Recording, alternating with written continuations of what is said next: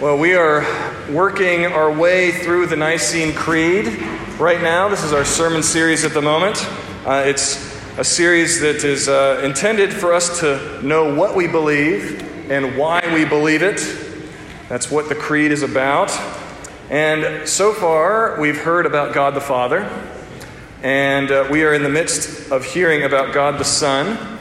And this week, we come to uh, the work of Jesus God the Son, where if he didn't do this, uh, the thing we're going to focus on today, then the rest of what we say we believe wouldn't really matter at all. Everything in the Creed is very important, that's why it's in there, but all of it hangs together because of this amazing thing that God did for us. And just for a little review, uh, we say we believe uh, in one God that He is one. We believe He created everything. We believe that Jesus, God the Son, came down from heaven and was born of a virgin and became incarnate, became man. And we believe that Jesus did all this to live for us, uh, to do what we could not do, and to be what we could not be, to forgive us of our sins. And we said last week that we believe he was crucified, died, and was buried for us. And all of that is awesome. It is crucial, obviously, to the Christian faith. And yet, all of it hangs on what we're looking at today, on the fact that we believe on the third day, Jesus rose again in accordance with the Scriptures. We believe in the resurrection from the dead. It makes the whole of our faith work, it makes it all matter. And Paul tells us this much. Uh, he says it very clearly in 1 Corinthians 15. He wrote, If Christ has not been raised, our faith is futile, and we are still in our sins. If in Christ we have hoped in this life only, we are of all people to be pitied. If the resurrection didn't really happen, we are lost. That's what Paul's saying. The resurrection is the proof that God has indeed conquered death for us. That was his promise. The resurrection is the yes to all of God's promises to us that we will have eternal life if we believe in his Son. And we know that it's true, these promises, and we have hope because the grave was empty, because Jesus actually rose from the dead. Our sin was left in the grave, and our Lord, the God of all creation, walked out marking the beginning of Him making everything new. That's what the resurrection means. Now, the thing is about this is that we live 2,000 years later on the other side of the world, right? Uh, from when these, when and where these events took place. We're so separated from them in space and time that they sometimes morph into just kind of a great story instead of actual events. It doesn't, I mean, we have kind of an excuse when I say we live 2,000 years later and, you know, on the other side of the world. But you heard in the gospel reading today when the women come and tell the disciples what had happened, they thought it was an idle tale. This is still our kind of default reaction. Oh, that can't be true. You know, that just sounds like a story. It's a great story, but it's a story. We fall into that same place that the disciples do. And I think this is one of the reasons why the church in large part, loses focus, which the church has historically done a lot. It loses focus. It's much easier to think about religion in terms of uh, rules and regulations for moral living, you know, than it is to think about an actual guy who was the Son of God, who lived and died and rose from the dead, and is the object of our worship.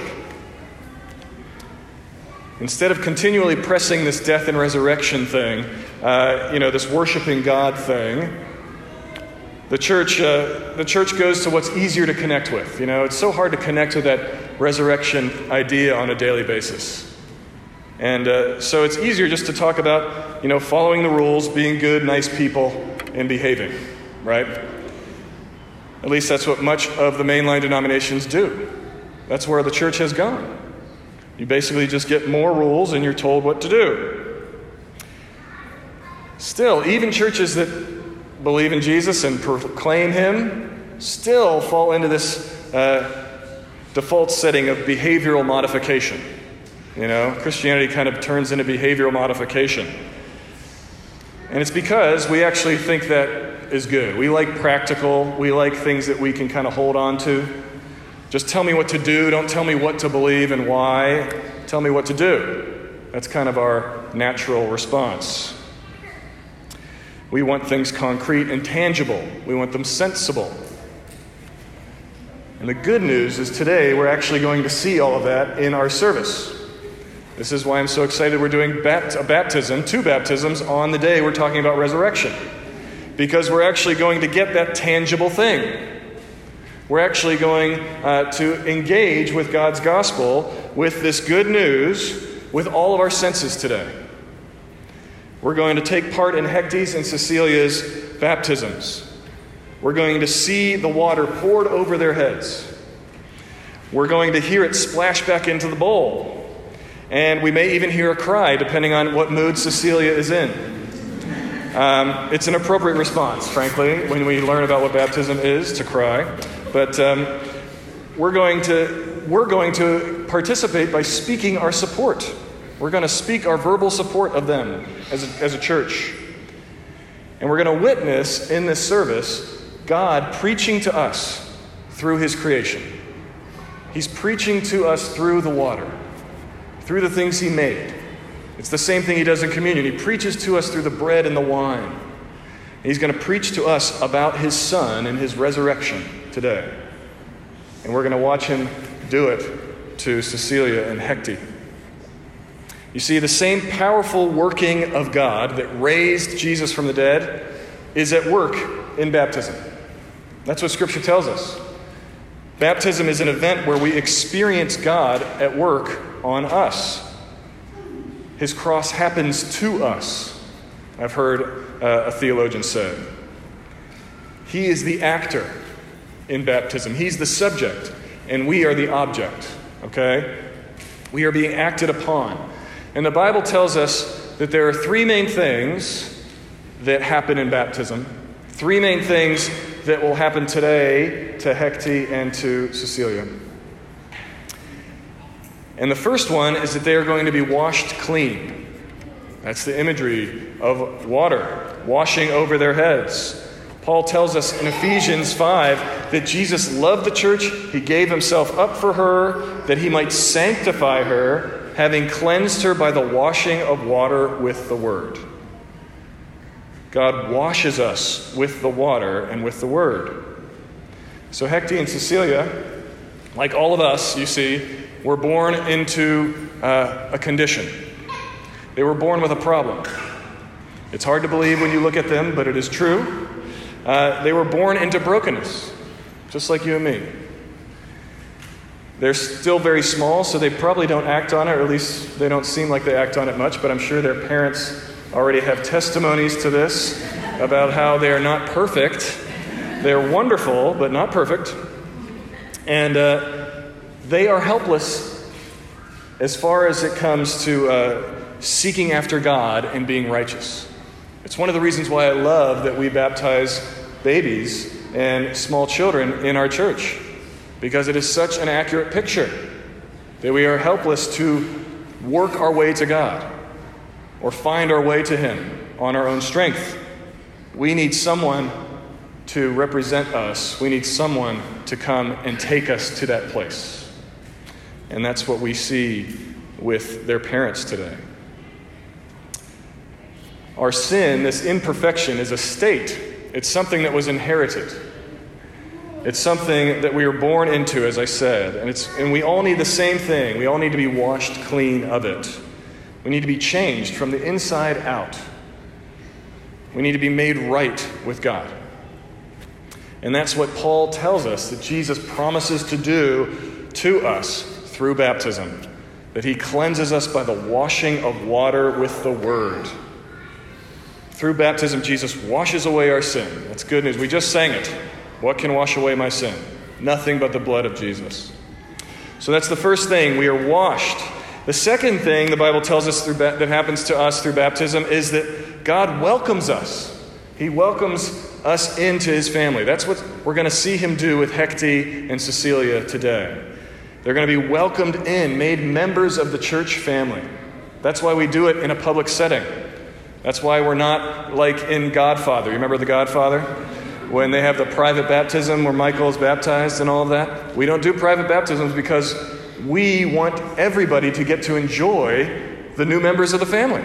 They're welcoming, they're being welcomed into our family. That's why we're here today to celebrate. And Paul says this. He tells us that baptism is God's way of adoption. He says it in Romans 8. We heard it today. For you did not receive the spirit of slavery to fall back into fear, but you have received the spirit of adoption as sons and daughters, by whom we cry, Abba, Father. We get to start calling God Daddy. That's the cool thing after baptism. We are made his children. And Jesus says it too in John 3. He says, Truly, truly, I say to you, unless you're born of water and the Spirit, you cannot enter the kingdom of God. Baptism is the marking of a spiritual rebirth.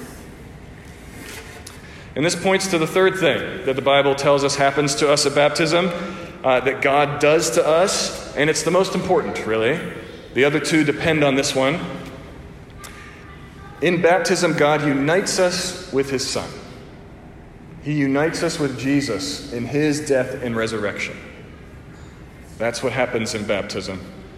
This is where we see, as we said, the resurrection come into our time and space. That thing that happened 2,000 years ago on the other side of the world comes here. It's not in Jerusalem, it's here now in Ion in South Carolina. We're going to see the resurrection come down into our reality today. Paul says this in Romans 6. He says, Do you not know that all of us who have been baptized into Christ Jesus were baptized into his death? We were buried, therefore, with him in, by baptism into death, in order that, just as Christ was raised from the dead by the glory of the Father, we too might walk in newness of life. For if we've been united with him in a death like his, we shall certainly be united with him in a resurrection like his. When Hecate and Cecilia go under the water today, it's a symbol of death. That's the symbol of the, the spiritual death, their sin being put to death. It's, it has to happen first. That, that imperfection we talked about. And then when we lift them up from under the water, that is the symbol of them being raised it's the picture of them being raised up, being united with Christ in his resurrection, the promise that death won't be the end for them, that eternal life awaits them. That's God's promise to them. The water is that symbol of being brought to new life, being made new, being reborn. And this is not an abstraction, okay? It's not just an idle tale like the disciples thought. As I said, this is God preaching to us, preaching to us, His grace breaking into our lives when we are as helpless as a little baby, when we have as much as they have to offer to the equation. It's a very good image. God does this work to us, this awesome work of putting our sin to death with Jesus on the cross and then raising us up again as new creations. And so today we're going to be witnesses of this. We're witnessing God at work in Cecilia and Hecate's life. The same promise, promise that he made to each of us when we were baptized is now being made to them. That Jesus counts for them, that Jesus' death and resurrection is for them. They will be so united with Christ in this promise that Paul says that he is their very life. That's what he says in Colossians. When Christ, who is your life, appears, then you will also appear with him in glory. This is all what we're watching happen today. So, this seed is going to be planted. To add some more imagery for you, uh, a seed is going to be planted for Hecate and Cecilia. It's this seed of faith. And this is why we have Hector and Nicole uh, and Lauren and Preston, thank you, uh, coming up, and they're going to be representatives of Cecilia and Hecate. And they're going to be standing and saying, We support them. We're going to do whatever we can to raise them in this faith. And we're going to join them in that. We want to water this seed that's planted today. We want to encourage them. We want to teach them and support them as they grow up and come to know Jesus. And one day, by God's grace, we're going to see this seed sprout. And they're going to own this faith for themselves. They're going to say yes to the baptism they've already received. It's an awesome work. It's one of the things that we see happen all the time that God puts us in these families that bring us to Him. It's not something we chose. I didn't choose the family I was born into.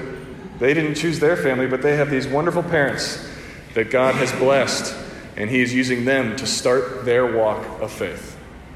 It's an awesome thing we're going to do today. So, our faith today then is in God's promises. It's in God's word to us. It's what Hector and Nicole are putting their faith in for their kids. We're hoping in Him that He's going to be faithful to His promises. And as we said, Jesus is the answer. The resurrection is the answer that all those promises will be kept. And I'm just going to close here with Isaiah 25 that we read to hear God's promises to us. The Lord says, I will swallow up on this mountain the covering that is cast over all peoples, the veil that is spread over all nations. I will swallow up death forever, and I will wipe away tears from all faces. And the reproach of my people I will take away from all the earth, for I, the Lord, have spoken. Amen.